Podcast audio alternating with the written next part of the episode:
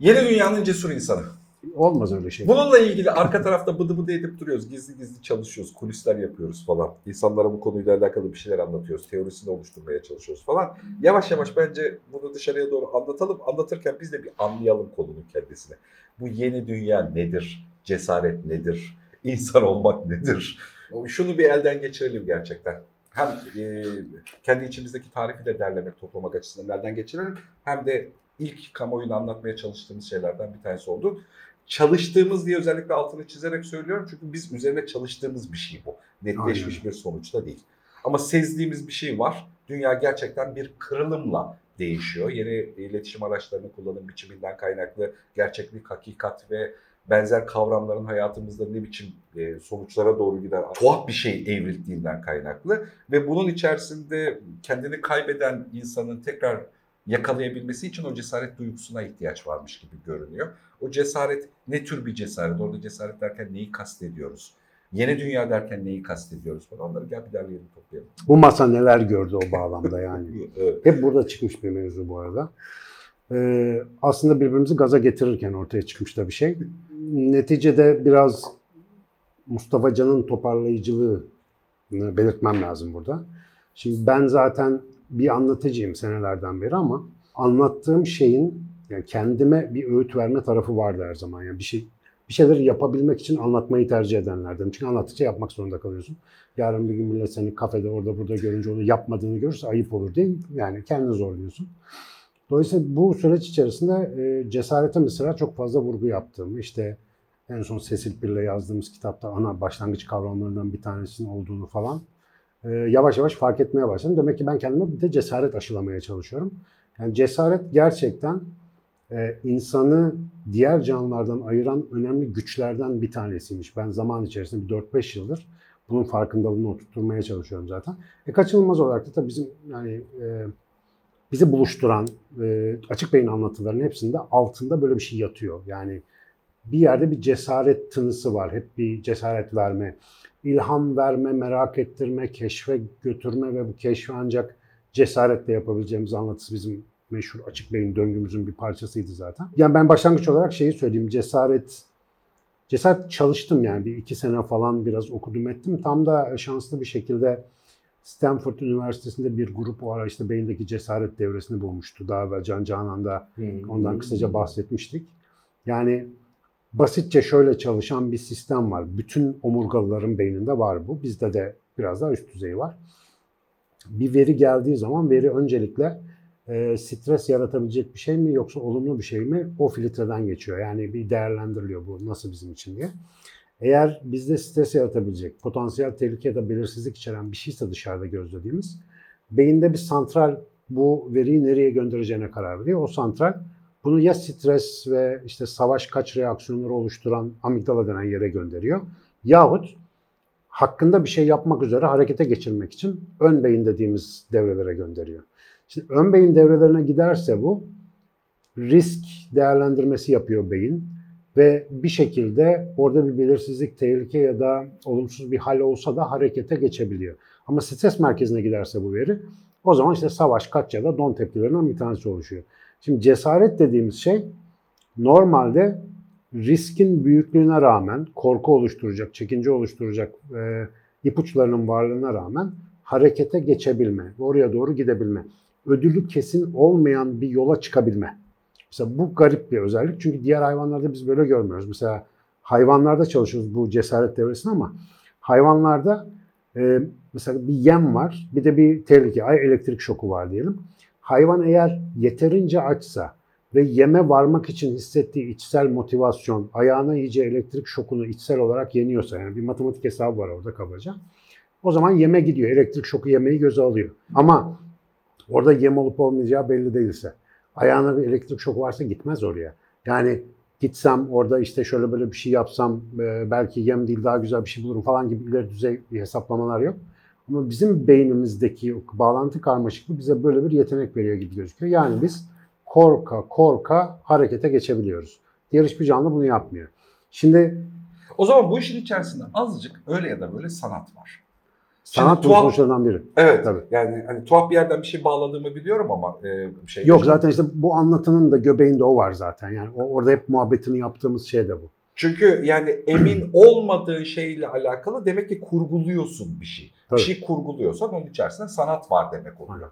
Ee, Ya şimdi biz biyolojik olarak bir şey gördüğümüzde bir davranış evrimsel adaptif değerini sorarız bunu. Yani ne işe yarıyordu da bu var oldu ve bu varyasyon nasıl seçilip de bugüne kadar geldi? aa, Sorduğum soru budur.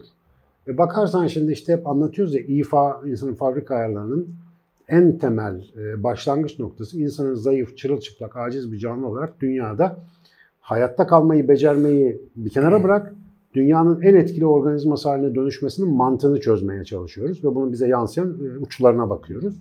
E şimdi bu kadar zayıf ve çıplak bir organizma diğerleri gibi savaşçı, kaç ya da don tepkisine sıkışsaydı bitmiştik biz. Yani hiçbir şey yapamazdık ama işte diyorum ya düşün e, hiçbir ekipmanın yok. Elinde doğru mızrak falan bile yok o dönemlerde.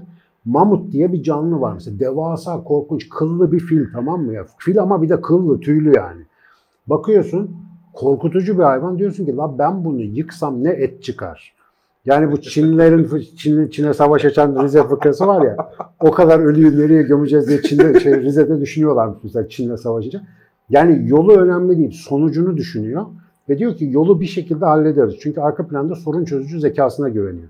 Şimdi bu emergent ya da ortaya çıkan ya da beliren bir özellik. Devreler cinsinden önceden hesap edemeyeceğimiz. Mesela evrim tarihine ta eskilere gidip de ya yarın bir gün böyle bir tür çıkacak bak böyle cesaretli bir şey yapacak diye tahmin yürütemeyeceğin sürpriz bir özellik. Ve bu sürpriz özelliğe bakıyorsun faydadan başka bir şey yok. Yani insan türüne nihayette faydası var. Sonuçta mamutu indirmiş. Sonuçta o dağın arkasına çıkmış. Sonuçta karların bir türlü kalkmadığı bölgede hayatta kalma yolunu bulmuş. Gelmiş işte Doğu Afrika'dan Erzurum'a yerleşmiş. Şeye, İzlanda'ya gitmiş. Anlatabiliyor muyum? Bu cesaretle oluyor o işler. Ee, şimdi yani bugün o cesaret başımıza problem yaratıyor. Çünkü artık her türlü sorunu çözdüğümüz bir dünya yaratmaya çalışıyoruz ya. Onun içerisinde bu cesaret ve coşku e, rutinimizi bozuyor. Yani bizim işleyen sisteme çomak sokmamız anlamına geliyor. O yüzden efendi ol, sisteme uy, hede hede yap falan diye de eğitilip bu cesaret bizden alınıyor aslında. Burada bir, bir şey var. Ee, bunu ara sıra sohbetini yapıyoruz. Ee, hani şöyle tarif etmesi mümkün. Biz şimdiye kadar tüm yeme içme barınmayla ilgili ihtiyaçlarını doğadan alan bir canlıyken e, artık doğayla ilişkimiz neredeyse sıfır noktasına kadar geriledi. Özellikle son 100 yıldır, 150 yıldır.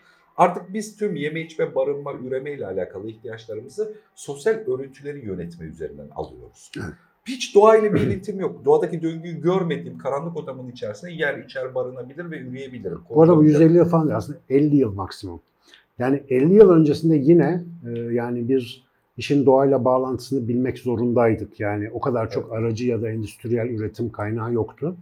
Bu nispeten çok da yeni bir şey ve çok hızlı biz buna adapte olduk. Ya çok ara sıra dolu yağmasa, çok sıcak günler olmasa falan biz bir rutini yaşıyormuşuz gibi aslında doğayla Tabii. ilişkimizde. Tabii. Hani nadiren böyle şeyler oluyor da yani televizyondan işte felaket filmleri ya da işte doğayla ilgili ilintili filmler görüyorsun ama yani televizyon iki boyutlu bir yüzeyden gördüğün bir şey. Gerçek dünyayı yaşarken yaşadığın dünya artık fiziken bana bir hakimiyeti yok. Tabii Ama sanal ins- bilgiler yani. Evet.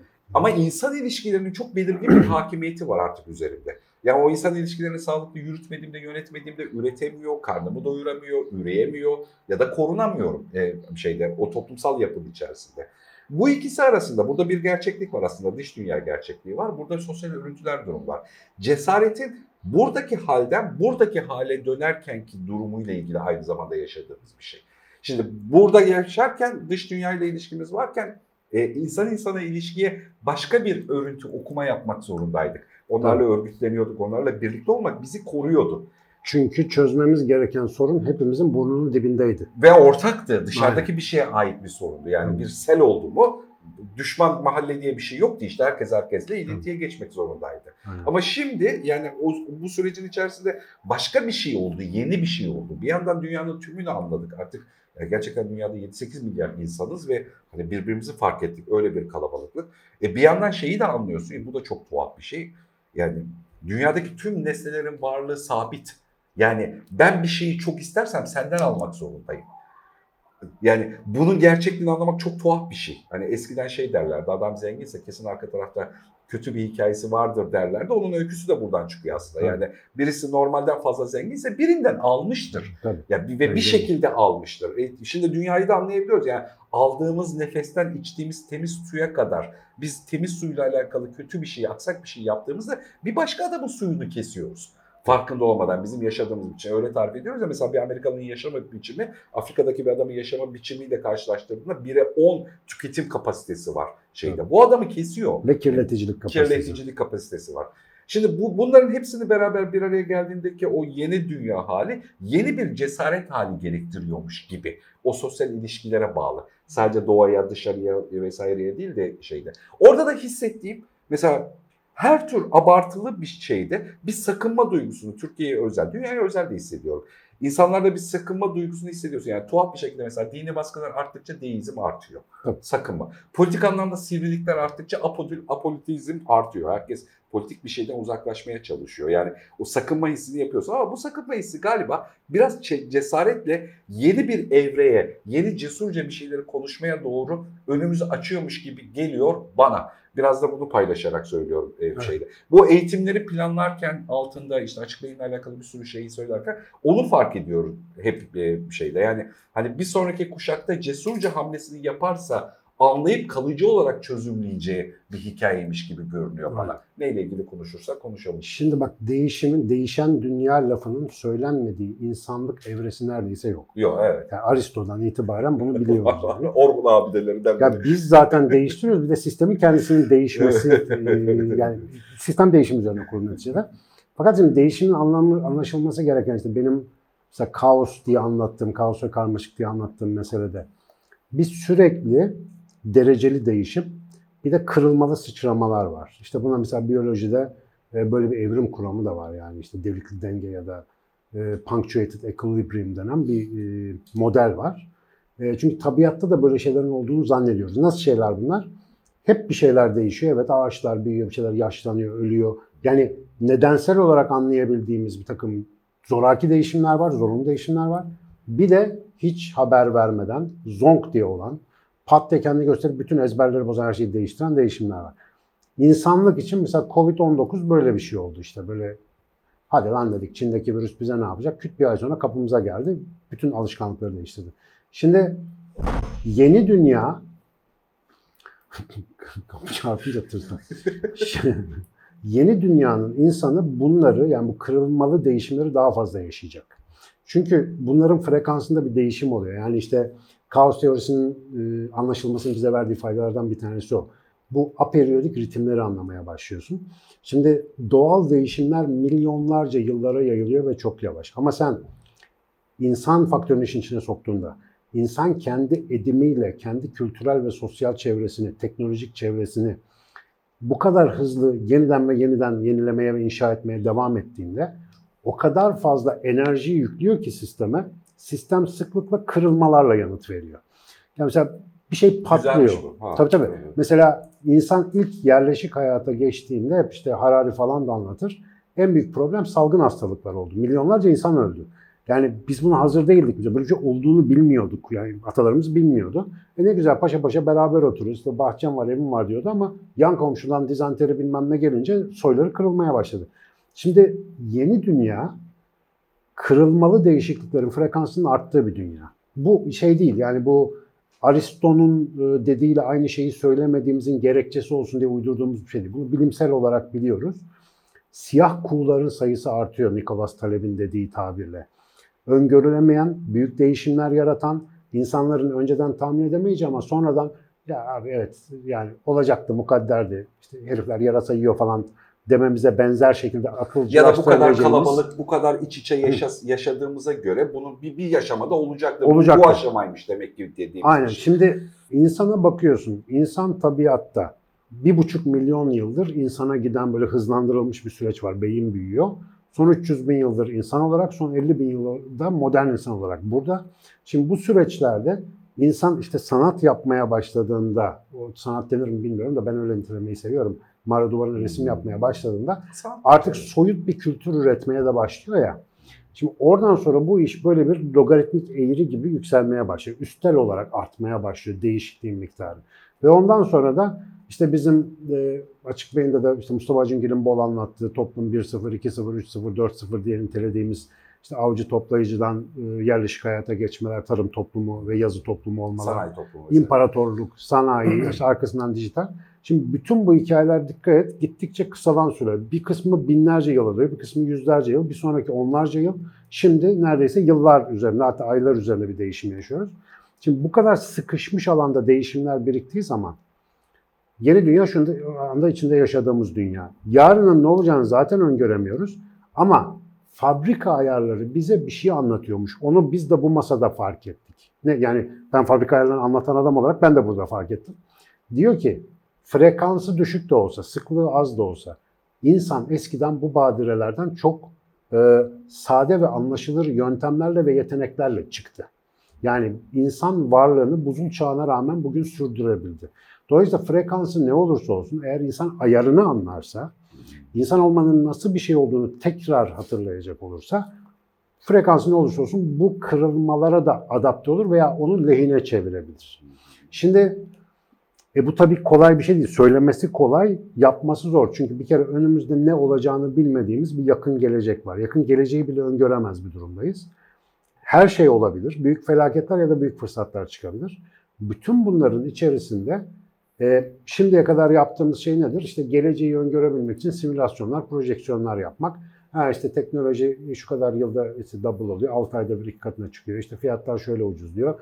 Demek ki yarın bir gün işte derimizin altına bilmem ne girecek. Bu tahmin falan değil. Bu yakın nedensellikle öngörme illüzyonu. Gerçek gelişimler, e, işte daha evvel yine bir Can Canan'da örnek vermiştim. 2000 yılına kadar olan bütün bilim kurgu filmlerine bakılsın. Cama dokunarak kontrol edilen bilgisayar yoktur. Kimse cama dokunarak bir şey kontrol edebileceğini hayal etmemiş. Ama Steve Jobs'un o patenti satın alma tarihi 1996. Yani Steve Jobs biliyordu o patenti alırken böyle bir bilgisayar yapacağını.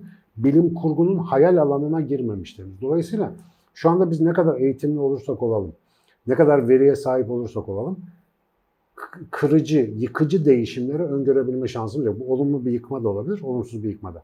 Ama bütün bunlara adapte olmak için yeni dünyanın cesur insanı diye ismini koyduğumuz temel bazı yeterliliklere sahip olmalı. Nedir onlar? Fabrika ayarına uygun yaşama mevzusunun gerekliliğini anlayacak. Fabrika ayarını bilmese de olur. Gerekliliğini anlaması lazım. Yani biyolojinin değişmediğini anlayacak. Kaosu ve karmaşıklığı çok iyi anlayacak ve doğadan ayrı bir varlığı olamayacağına artık ikna olacak. Şimdi demin çerçevesini çizdiğin e, o serencamımızda bence en tehlikeli kısım burası. İnsan doğadan ayrı yaşayabileceğini vehmetmeye başladı. Öyle zannetmeye başladı. Bu tehlikeli bir şey.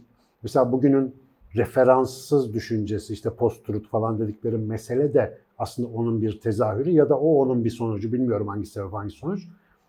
Her şey relatif, her şey bana göre, şişkin narsisistik bir egonun işte dayatmaları benim Her tek şey bir yorum. Her şey bir yorum. O da olabilir, bu da olabilir. Yani bir temel referans dayanak noktası ayağını basacağım bir zemin olmadan varlığımızı idame ettirebileceğimizi sanmak bu devrin mesela gittikçe sesi yükselen bir yanılgısı. Bu muhtemelen biriktirdiğimiz teknolojik, sosyal bilmem ne temsillerin bir sonucu. Yani yaptıklarımızın bir neticesi, bizde oluşturduğu bir düşünce. Ama biz burada ne yapmaya çalışıyoruz? Önce e, biyolojik, nöroevrimsel, tarihsel, antropolojik bir perspektiften insanı bir daha bir inceleyip bugünün koşulları içerisinde ya bir dakika abi biz aslında şöyleyiz'i hatırlatmaya çalışıyoruz. O zannettiğimiz gibi kendi kafasına göre, kendi üç günlük bilgilerine göre dünya inşa edebilen bir varlık değil. Çok kırılganız, dış şartlara çok bağlıyız, çok fazla ihtiyacımız var, acayip fukarayız, kafamız basmıyor, bilincimiz 11 milyonda dörtlük çalışıyor. Yani 11 milyonluk verinin dördünü, dört bitini algılayabiliyoruz her saniye. Dolayısıyla bayağı bir Dumkov diyordu ya dizide hani bizimkilerde. Böyle bir Dumkov bir zihinsel yapımız var. Dolayısıyla o kısıtlı yapı içerisinde ya nasıl olsa benim için her şey çözülmüş. Benim artık hayatta kalma derdim de yok. Ben başka şeyleri kafayı takı, takmalıyım ya da hiçbir şey takmasam da olur zihniyetinin bizi götüreceği bir uçurum var. Orayı işaret etmeye çalışıyoruz. Yani bence cesaret bunun anahtarı. Değişimi bekleyen, korkmayan, değişimi bekleyen, her an olabileceğini e, anlamış. E, İstanbul depremi haberleri var ya, 30 senede kesin olacak. Şimdi benim oğlan sürekli WhatsApp'tan bana şey gönderiyor. Baba İstanbul depremi 30 sene içinde. 15 sene içinde olacakmış. Yani birisi dese ki 3 hafta sonra İstanbul depremi çok rahatlayacağız. Yani hiçbir şey yapmayacağız İstanbul'la ilgili ama 3 hafta sonra kesin olsa biz çok rahatlayacağız. Bu öngörebilme illüzyonu bizi çok rahatlatıyor. Halbuki yeni dünyanın cesur insanı depremin her an olabileceğini bilen, deprem denen şeyin doğasını anlamış, insan denen varlığın kırılganlığını fark etmiş ve bir bina yaparken ona göre bina yapan insandır. Bu kadar basittir yani aslında. Ve gelecekte bu çok daha hızlı almamız gereken bir pozisyon olacak. Gelecekte derken bugün öyle zaten. Çok hızlı değişiyor her şey. Doğada deprem gene insaflı. Onun ritmi çok değişmiyor bize göre. Ama bizim kendimize ettiğimizin ritmi çok hızlanıyor. Bu hızlanmayla da alakalı. Mesela e, yanılsamalardan bir tanesinin de bu olduğunu düşünüyorum. Hatırlar mısın bilmiyorum. Böyle Nokia çakmak büyüklüğünde cep telefonları çıkartmıştı. Ve Evet. işlevsiz. Kimse Evet. kullanamadı. Halbuki o bir beceriydi yani. Bak cep Evet. telefonu ilk çıktığında sahra telsizi gibiydi. Bu seviyeye kadar indirildi. Hiç kimse sevmedi onu. Bizim Atıl'a buradan da bir C yapayım mı? Atıl şey demişti ya, gene bir bölümde söylemişsiniz ben çok sevdiğim bir laftır ama. Mouse'lar dedi sürekli küçülüyor da benim elim aynı boyda. dedi. ne? Evet, evet, yani ve biz onu sevmedik tekrar büyüdü cep telefonu ve el, elle alakalı bir standartta kaldı. Hızla ilgili de bu yanılsamayı yaşadığımızı düşünüyorum. Bizi devamlı hızlı olmaya iten bir şey de yani bu hızın bizim makul biyolojik seviyemizle alakası olmadığını fark edeceğiz. Belli bir yavaşlığa ihtiyaç olacakmış gibi görünüyor. Mesela bunu fark etmek ve bu konuda ilk ısrarı söylemek de bir cesaret seviyeni. Yani Abi bak- bu bana göre değili söylemek. Bak şöyle, bu sadece bu masada ortaya çıkmıyor. Şimdi çocuğun ismini unuttum. Stanford'da bu cesaret devresi dedim ya demin. Onu çalışan çocuk mesela. Daha geçen internette bir konferansına rastladım onu. Ya bu çocuk dünyanın en e, üst düzeyde sinir biliminin yapıldığı laboratuvarda bir e, yüksek rütbeli araştırmacı. Ve adam ne anlatıyor biliyor musun? Hipnoz, meditasyon, çakralar. Bunlardan bahsediyor herif çıkmış. Diyor ki biliyorum yani eski tip bazı nörobilimciler bunlara gıcık olurdu ama baba bak yani daha geçen seneye gitsek ben bunları söylesem televizyonda beni döverlerdi.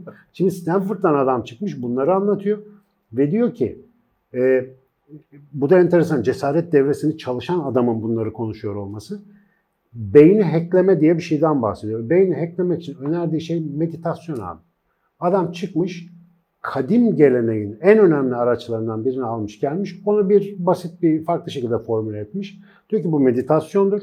Ama ben çalıştığım devrelerle bunu şöyle modifiye ettim. Tabii o Bunu bunu, getiriyorken olur. işte meditasyonun kapsam alanı içinde e, Hindu spiritüel bir sürü veriyi de barındırıyor. Onu çıkartıp nefes alma tekniği olarak Tabii ki. getirdiği şey. Bir odaklanma tekniği Evet. aslında. Yani orada mesela adamın fark ettiği şey enteresan. Diyor ki bir iş yapmak için şimdiye odaklanacaksın.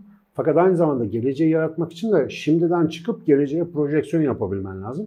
Dolayısıyla anahtar şeklinde çalışan meditasyon tekniği öneriyor mesela. Bir yakına odaklan, bir uzağa odaklan falan tarzı bir şey. Bir de bu ne?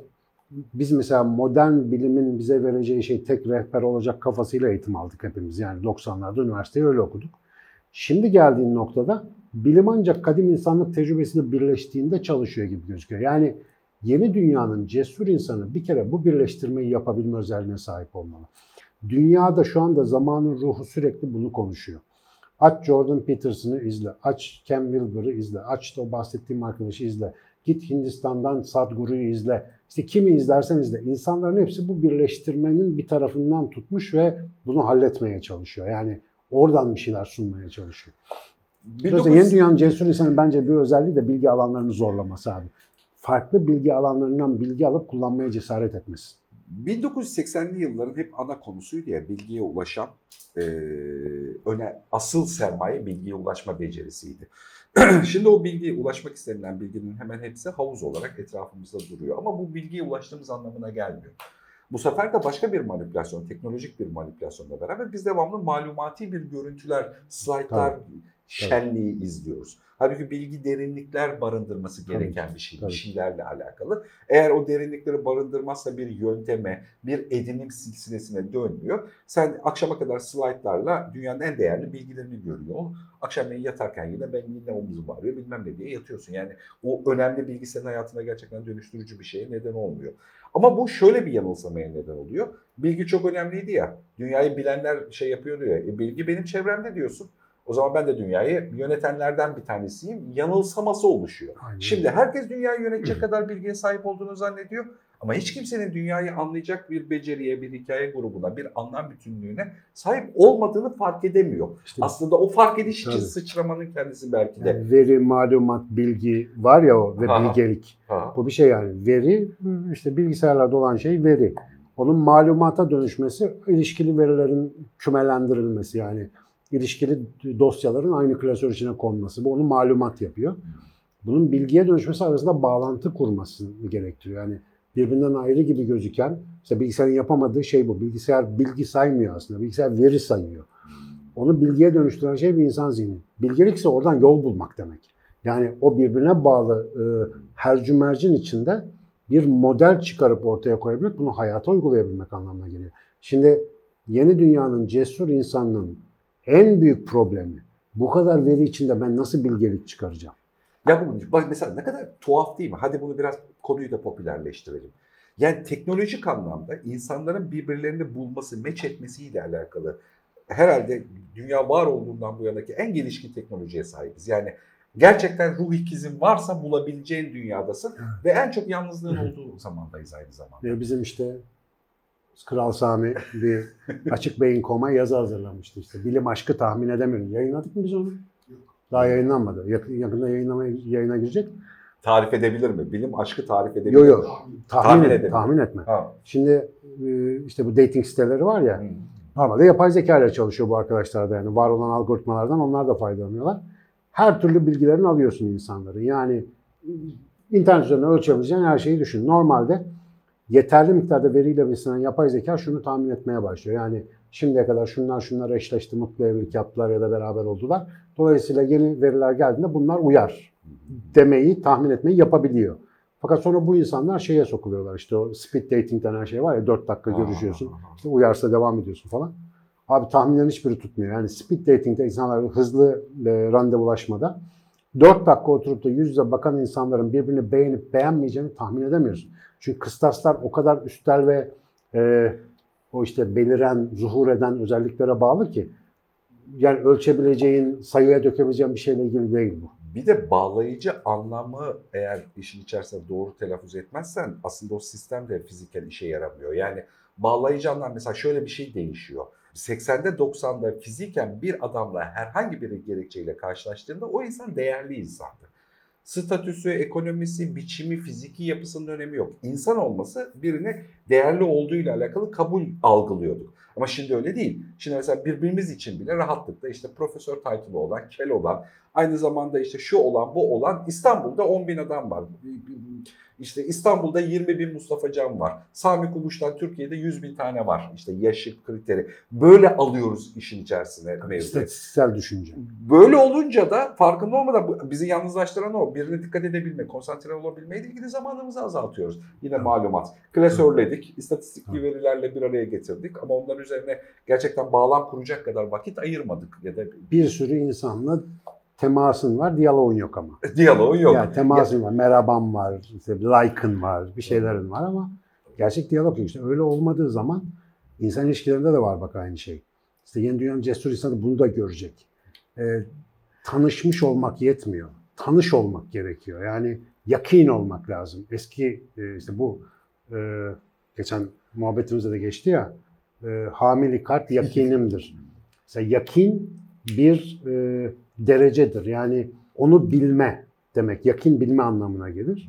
Dolayısıyla yakinimdir demek gerçekten Ben onu bildiğin biliyorum. insandır. Bi- Biliyorum demektir. Ama şu anda öyle bir yakınlık neredeyse kalmadı. Yani insanlar yakın olmaları, yakin olmaları gerekenlerden uzaklar. Hiç dokunamayacakları insanlarla yakin olmaya çalışıyorlar. Yani sosyal bağlantı kurduğumuz zannıyla yaşıyoruz. İşte bu da bizden mesela bir şeyler eksik, Hemen bak kitapta önümdeymiş. Ürün yerleştirme yapayım. İlişkilerde benim bahsettiğim şey bu. Bunun sanalı saman yemek gibi. Yani karnını dolduruyor, doy- doyuruyor gibi gözüküyor ama besleyiciliği yok. Ve bir süre sonra seni açlıktan kırıyor. Yani böyle bir sıkıntı var. Ben bunu gerçekten 1980'li yıllar öncesindeki yazılmış romanlarla 80'li yıllardan sonraki yazılmış romanlar arasındaki farkı da algılayabiliyorum. İkisinde de insan anlatıyor, olaylar, kurgular bilmem ne anlatıyor ama o gerçekten insanı, insana olan ihtiyacı, şu İzlanda'da çok az insan olmasından kaynaklı birbirlerine karşı gösterdikleri nezaket geyiği yaparlar ya, çok az insan olduğu için. Yani herkes değerlidir o yüzden. Ee, aynı hikayenin bizde bir yanılsama halinde olduğunu düşünüyorum. Dünyada 7-8 milyar insan olduğunu varsaydığımız için ama bundan çok var. O beraber olabileceğimiz, sevişeceğimiz kadından da çok var. O karşılaştığımız çocuklardan da çok var. O eş dostlardan çok var falan falan. Bu duygunun yanılsaması bize hiç aslında çok yok. Benim hayatımda beni etkileyebilecek en fazla 50 kişi var. Çünkü benim zamanım kısıtlı. Onların hepsini tek tek görüyor olsam da benim için bir anlamı yok. E, bu o cesaretle alakalı işte değişip tekrar fark etmek gereken bir el freni çekip durup kafayı kaldırıp e, okumak gereken şeylerden bir tanesi gibi. Ama bunun gibi cesaret etmek gereken bir sürü başlık var. Var. Gel bu başlıkları azıcık sırayla konuşalım mı? Bunu konuşalım mı da bir sonraki bölüme konuşalım hadi bakalım. Hakikaten abi şimdi dalarsak da çıkamayız.